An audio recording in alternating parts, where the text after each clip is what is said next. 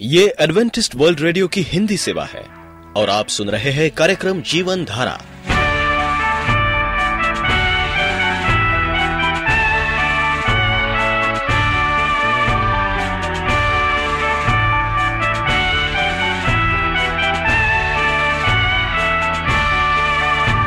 कार्यक्रम जीवन धारा सुनने वालों को मैं स्मिता और मैं अमित।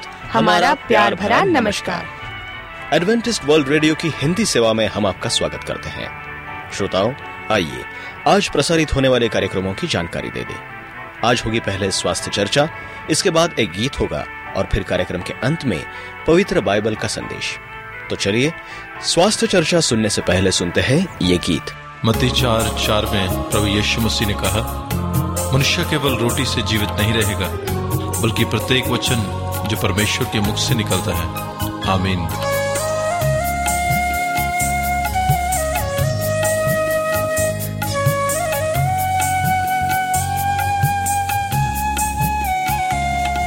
ये बाइबल मेरी ज़िंदगी है।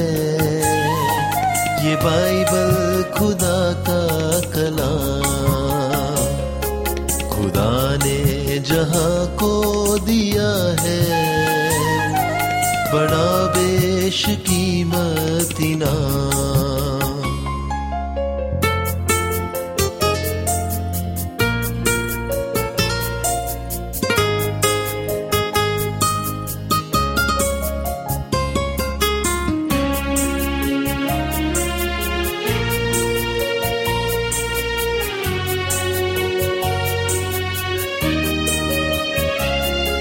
ये बाइबल हमें है सिखाती। गुनाहों से तुम दूर रहना। ये बागे अदन एक दुनिया। गुनाहों का फल तुम न चखना। ये बाइबल है डाल उसकी। खुदा का है ये इंतज़ाम। ये बाइबल मेरी ज़िंदगी है। ये बाइबल खुदा का कलाम।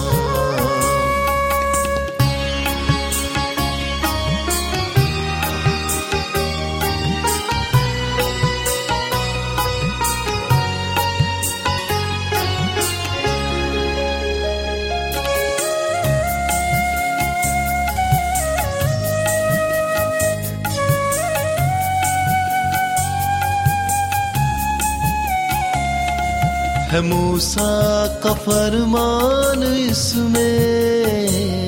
है दाऊद का ईमान इसमें। खुदा की मोहब्बत बताती। है पतरस का अरमान इसमें। गुनाहों से माफ़ी की कुंजी मसीहा तेरी ये ज़ुबान ये बाइबल मेरी ज़िंदगी है। ये बाइबल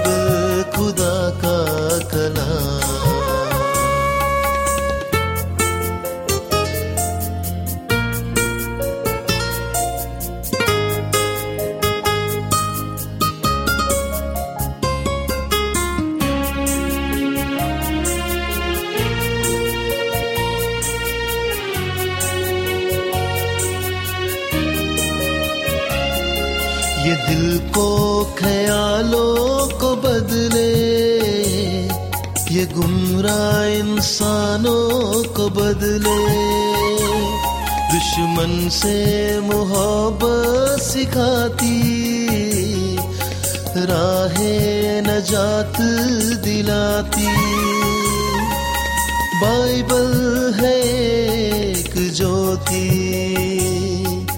अबदी खुशी का पैगाम। ये बाइबल मेरी ज़िंदगी है। ये बाइबल खुदा का कलाम। खुदा ने जहाँ को दिया है, बड़ा बेश खुशकीमती नाम। बाइबल मेरी ज़िंदगी है। ये बाइबल खुदा का कलाम।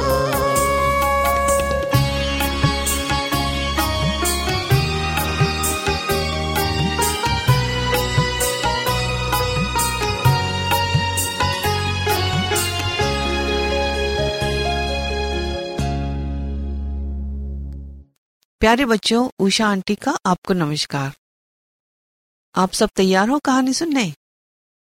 एक राजा ने अपने मंत्री को सोने का एक डंडा देकर कहा, जो व्यक्ति तुम्हें मूर्ख दिखाई दे, उसे यह थमा देना।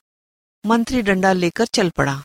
बहुत तलाश के बाद उसे एक भोला भाला व्यक्ति दिखाई पड़ा, जिसे मूर्ख समझकर मंत्री ने वह डंडा पकड़ा दिया।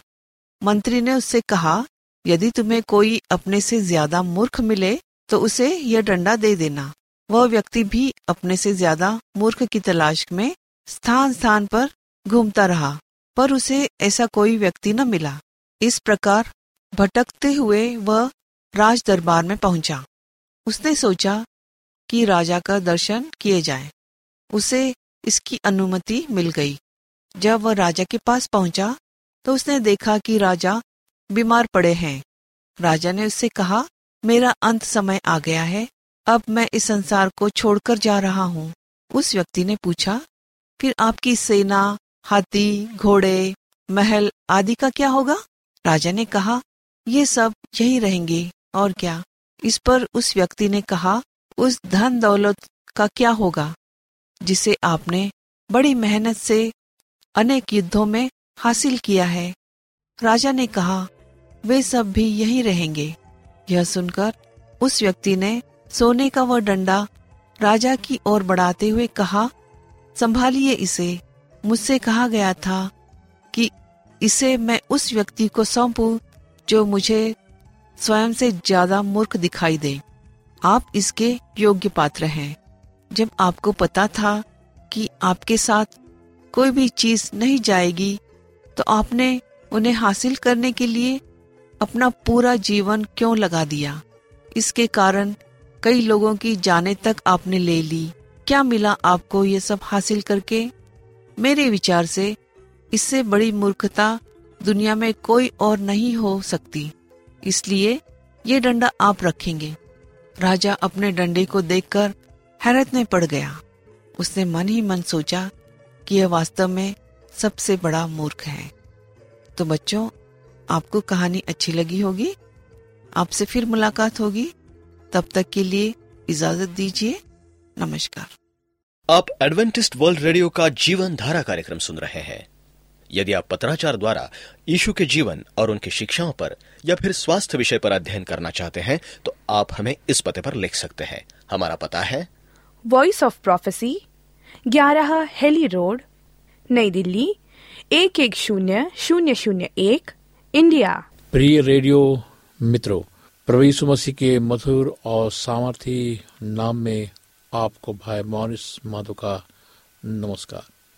इब्रानियों ग्यारह, तैतीस, चौतीस में लिखा है, इन्होंने विश्वास ही के द्वारा राज जीते, धर्म के काम किए, प्रतिज्ञा की हुई वस्तुएँ प्राप्त की, सिंहों के मुँह बंद किए आग की ज्वाला को ठंडा किया, तलवार की धार से बच निकले। निर्बलता में बलवंत हुए, लड़ाई में वीर निकले, विदेशियों की फौजों को मार गिराया। मेरे मित्रों, विश्वास अपने स्वभाव उत्पत्ति में आक्रामक है। ये आक्रमण करता है और जीतता है। ये मुकाबला करता है और भेदता है। ये सदैव नए क्षेत्र की ओर आगे बढ़ता है, ताकि विजयी हो सके और जयवंत बन सके। उसी समय विश्वास में शांति एवं विश्राम, भरोसा तथा धैर्य शामिल है। बहुत से विश्वासियों ने एक प्रकार के विशेष विश्वास की खोज की है। उन्हें गलतफहमी है कि वे इसके बारे में सब कुछ जानते हैं। उनका दृष्टिकोण उनमें विरोधाभास उत्पन्न करता है। जब पवित्र आत्मा उन्हें विश्वास के एक पहलू के बारे में ज़ोर देता है, जिससे वे परिचित नहीं है, या उन्हें वे ग्रहण करने से इनकार करते हैं। मेरे मित्रों पवित्र आत्मा परमेश्वर ने हमें दिया है अब बिना विश्वास का हम इसे प्राप्त नहीं कर सकते। बहुत से लोगों ने यीशु की तस्वीर को धुंधली कर रखी है। वो भी छवि जो अभी बाकी रह गई है, यह स्पष्ट हो गई है कि संदेशों की सामग्री तथा टेलीविज़न, रेडियो पर धार्मिक प्रसारण, किसी भी सुसमाचार के तत्वों से लगभग खाली है। बहुत सारी कलिसियाएँ की सभाएँ, तथा गतिविधियाँ लगभग पूरी तरह से नए नियम की मसीहत से दूर चले गए हैं। प्रार्थनाओं को, औपचारिक धर्म विज्ञान को, उतारवादी तथा मसीह जीवन को असंप्रादिक बना दिया गया है। बहुत सी स्थितियों में यीशु के लिए प्रेम ठंडा हो गया है, जबकि विश्वासी गण को पाप और विरासता के असंप्रादिक प्रलोभन द्वारा डोरी सुनाकर सुना दिया गया है। वे विचारों के एक धार्मिक प्रारूप द्वारा सुस्त बना दिए गए हैं। जो कहता है कि मुझे परेशान मत करो, मुझे नहीं उभारो, मुझे पाप करने से मत रोको, मेरे शरीर पर शक्ति मत करो। ये सभी बातें मसीहत में घुस आई है। इसने आराम, तलबी, कठोर हृदय की लापरवाही को उत्पन्न किया है। जरमया दो तेरह में लिखा है, मेरी प्रजा ने दो बुराई की है। उन्होंने उस बहते जल के सोते को त्याग दिया है और उन्होंने हौद बना दिया है। वरन ऐसे हौद जो टूट गए हैं, जिनमें जल नहीं रह सकता। यह इस तरह की हौदियाँ हैं, जिनमें संसारिकता ने अपने असली रूप छिपा लिया है। कुओं में अब पानी नहीं रहा, इसलिए वहाँ भेड़े नहीं आती है। लेकिन वे प्यासी, जीवन, शांति, विश्राम की खोज में भटकने रहने के लिए छोड़ दी गई है। जब मसीहत ऐसी दशा में पहुँच जाती है तो परमेश्वर हमेशा एक बात करता है, वो अनुग्रह, दया और भलाई करता है। करता आया है। ये सुसमाचार ये प्रचार करते हुए यीशु ने सही दशा, सही स्वभाव और हमारे लिए उसका अद्भुत कार्य का वर्णन करते हुए आता है। यह संदेश जो संपूर्ण सुसमाचार के एक सामर्थ का संदेश है। सुसमाचार यह है, कलवरी पर यीशु का मृत्यु और अपना कार पूरा किया जाना। कार पर विश्वास में पापों की क्षमा, शारीरिक चंगाई, दुष्टात्मा छुटकारा पाप और संसारिकता पर विजय और परमेश्वर के अलौकिक सामर्थ्य में नव जीवन शामिल है। सुसमाचार ये घोषणा करता है कि परमेश्वर की भलाई इतनी महान है, जो उसके पास आते हैं। उनके जीवन के प्रत्येक क्षेत्र में वो विजय प्रदान करने के योग तथा इच्छुक है। खुशखबरी ये है, यीशु हमें बहुतायत का जीवन देने के लिए मरा। वो क्रूस पर अभिशाप बन गया ताकि हम आशीष पा सके। उसने हमारे पाप और अधार्मिकता को ले लिया ताकि उसका अनुग्रह के द्वारा, उसकी धार्मिकता के मुफ़्त वरदान द्वारा हम वस्त्र धारण कर सके। यीशु ने हमारे रोग तथा तो पीड़ा को ले लिया ताकि उसके द्वारा हम संसारिक, मानसिक दोनों रूप में संपूर्ण बन सके। उसके घाव से हम जंगे हुए हैं। सुसमाचार यह है कि यीशु ने शैतान को हराया है, ताकि हम दुष्टात्माओं के प्रभाव से छुटकारा पा सके। सुसमाचार यह है यीशु गरीब हो गया, ताकि उसमें हमें होकर हम आर्थिक आशीषों को पा सके। सुसमाचार प्रचार का संपूर्ण संसार में सुसमाचार प्रचार को आर्थिक मदद दे सके। सुसमाचार यह है परमेश्वर के पास सब लोगों के लिए अच्छी योजना है। वो चाहता कि हम यीशु के शिष्य बन जाएँ, उसका अनुसरण करे, विश्वास द्वारा चले, अपने जीवन के प्रत्येक क्षेत्र में उसको आश्चर्य कर्म करते हुए दिख सके। संपूर्ण सुसमाचार, धार्मिक पतन संसार की आशाहीनता का उत्तर है। सुसमाचार, विश्वास करने वालों के लिए परमेश्वर की सामर्थ है। आक्रमक विश्वास परिवर्तन लाता है। जिस प्रकार यीशु ने को विरोध का सहना पड़ा उसने सच्चाई का प्रचार किया तो हमें भी इन बातों का अनुभव करना चाहिए कि वास्तव में यीशु ने कह, कहा ऐसा हमारे साथ होगा। इसलिए हमें आश्चर्यचकित होने की आवश्यकता नहीं है। वही सुसमाचार जो एक व्यक्ति में जीवन उत्पन्न करता है वही सुसमाचार दूसरे व्यक्ति के लिए मृत्यु उत्पन्न करता है। दूसरा ग्रंथी दो, चौदह, सोलह। जो बात बहुतों के लिए महान आनंद का कारण हो सकती है, वही बात दूसरों के लिए नफरत और कड़वाहट का कारण बन सकती है। वही बात जो कुछ लोगों के लिए सत्य की ज्योति के रूप में पद प्रदर्शन हो सकती है, वे प्रकाशमान होकर छुटकारा पा सकते हैं। वही बात दूसरों को शारीरिक बहानों का प्रयोग करके धोखा और अंधकार के गर्त में ढकेलने का कारण बन सकती है। कोई भी व्यक्ति सुसमाचार के प्रति समान रवैया नहीं अपना सकता कि वो न ही इसके पक्ष में, न ही विकल्प में है, इसलिए पीछे हटना लगभग सक्रिय विरोध का रूप धारण कर लेता है। जागृति के समय सुसमाचार को सामत के साथ प्रचार किया जाता है, सदैव ऐसे मसीह रहे हैं, जो विरोध, बाधाओं के बारे में बातचीत करने से कतराते हैं, क्योंकि इन शब्दों से नकारात्मकता झलकती है। फिर भी नकारात्मक से कहीं जाते ये बातें बाइबल सम्मत है। परमेश्वर ने हमारा आनंद मज़े के लिए शांति खामोशी के समय की प्रतिज्ञा नहीं दी गई है। सभी जागृति और जागृति की तैयारियाँ परिवर्तन, विरोध, मुठभेड़ के काल में रहे हैं। वे संघर्ष, लड़ाई के विजय में रहे हैं। इसलिए बाइबल में उन तस्वीरों की भरमार है, जिनमें एक विश्वासी की तुलना मसीह के सिपाही की तरह की गई है, जो हथियार के साथ आत्मिक युद्ध में संलग्न है। उसका युद्ध नीचे से नहीं अपितु ऊपर से है, जो क्रूस पर यीशु की विजय से है। कुछ कहते हैं कि हमें युद्ध करने की आवश्यकता नहीं है, क्योंकि यीशु हमारे लिए पहले ही से लड़ा है। यह सच है, यीशु ने पहले ही से हमारे लिए युद्ध लड़ा है। एक विश्वासी होने के नाते यीशु के साथ विजय में हमारी स्थिति बहुत अच्छी है, जो प्रत्येक आत्मिक अधिकार और सामर्थ्य से कहीं पढ़कर है। इफिसियो छ बारह।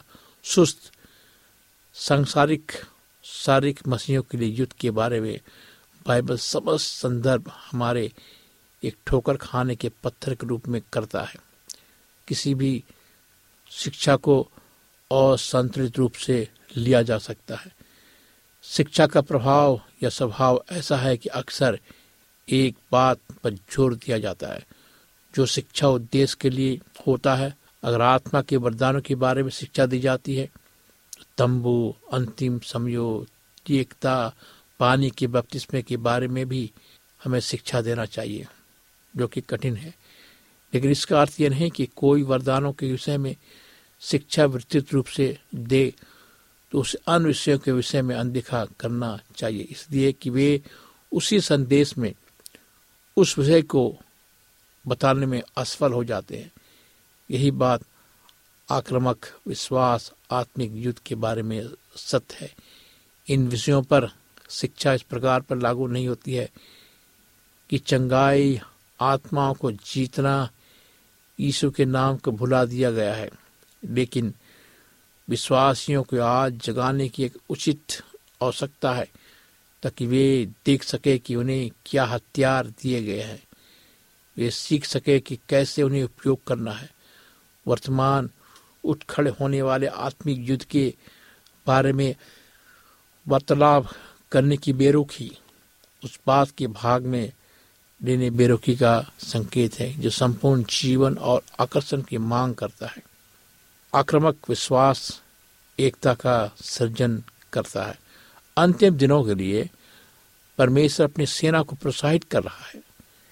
ये दिन जन सामूहिक सुसमाचार प्रचार फ़सल काटने के दिन होंगे, लेकिन ये कठिन मुकाबलों के दिन होंगे।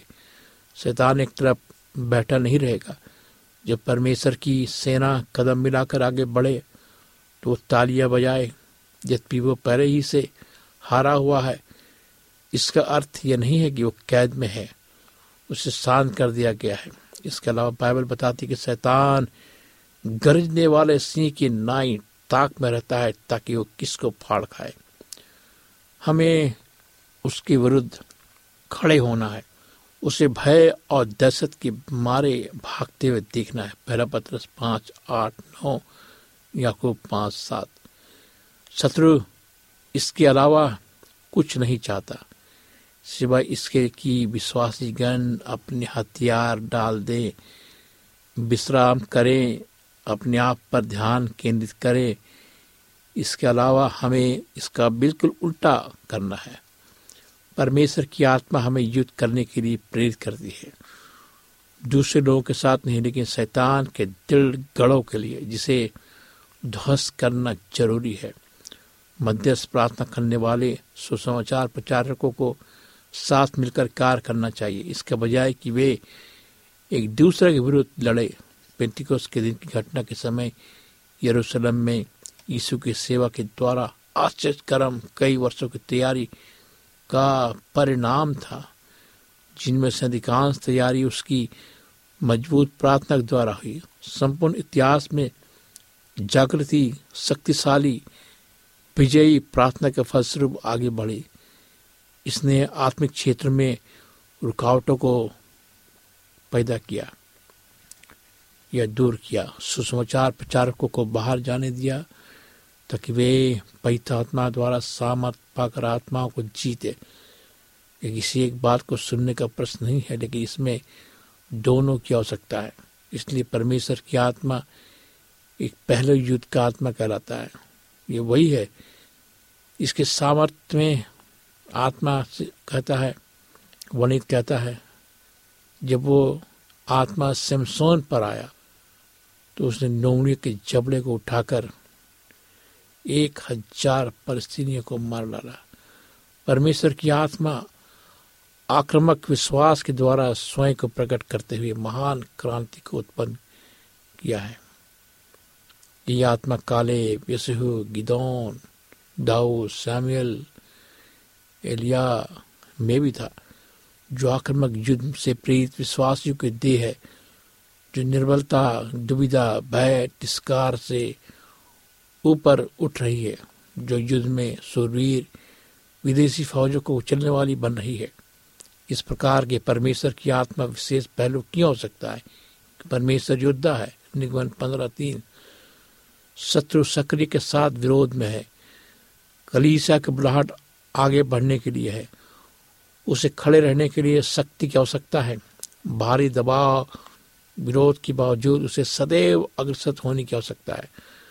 आत्मा के संसार में एक महान उपलब्धि तथा आत्मिक वातावरण को बदल देती है। जागृति के लिए आवश्यक परिस्थितियों का सृजन करती है। एक युद्ध की आत्मा मुकाबला करती है। सुसमाचार के लिए रुकावटों को दूर करती है। आक्रामक विश्वास लोगों के जीवन में सुंदर लाता है, जबकि परमेश्वर की आत्मा चंगाई पुनः स्थापना छुटकारे में प्रकट होती है। पवित्र आत्मा की इस पहलू को जानना आपके लिए आवश्यक है। ये निर्बलता में आपकी सहायता करेगा। आपके आसपास से शत्रु के कार को दूर करने में आपको योग्यता देगा। आप प्रभु के से भाई बन जाएँगे। आपकी ये बुलाहट भी है। आइए हम प्रार्थना करें। महान परमेश्वर पिता, हमारे साथ हो। हमारे अंदर वो विश्वास पैदा कर। जो विश्वास प्रभु, तूने हमारे नबियों को दिया था, तेरे महान दासों को दिया था। कि उनके अंदर वो मज़बूत विश्वास था, वो आक्रामक विश्वास था। जिसके द्वारा प्रभु तुझ पर विश्वास करके, प्रार्थना करके वो बड़े से बड़े काम कर कर पाए। हमें भी शक्ति दे प्रभु हम तेरे नाम से बड़े से बड़े काम कर सके। सुनने वाले श्रोताओं के साथ हो उनके अंदर वो विश्वास पैदा कर प्रभु कि वो प्रभु यीशु मसीह पर विश्वास कर सके। इस प्रार्थना को प्रभु यीशु मसीह के नाम से मांगते हैं। आमीन। मित्रों, अगर आप उदास हैं, निराश हैं, बीमार हैं, बिस्तर में, अस्पतालों में, कहीं भी हैं, मुझे फ़ोन करें, मैं आपके लिए विशेष प्रार्थना करूँगा।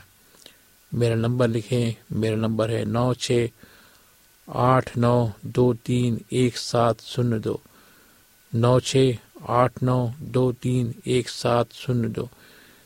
मेरी ईमेल आईडी है Morris A W R at Gmail dot com Morris M O R R I S A W R at Gmail dot com इस कार्यक्रम को सुनने के लिए आपका धन्यवाद। परमेश्वर आपको आशीष दे।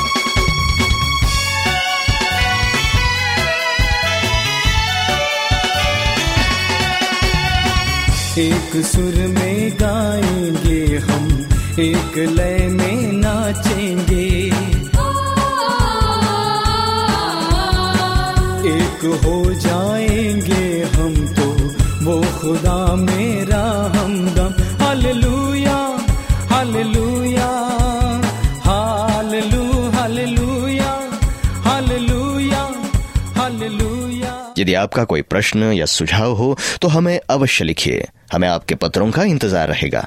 हमारा पता है।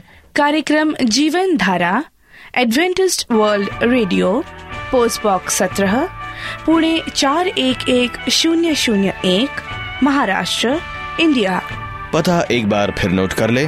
कार्यक्रम Jeevan Dhara Adventist world radio post box सत्रह पुणे चार एक एक शून्य शून्य एक महाराष्ट्र इंडिया। और अब हमारा समय यहीं पर समाप्त होता है। इसी समय इसी मीटर बैंड पर आपसे फिर भेंट होगी। तब तक के लिए मैं स्मिता और मैं अमित हमें आज्ञा दीजिए। प्रभु आपको आशीष दे।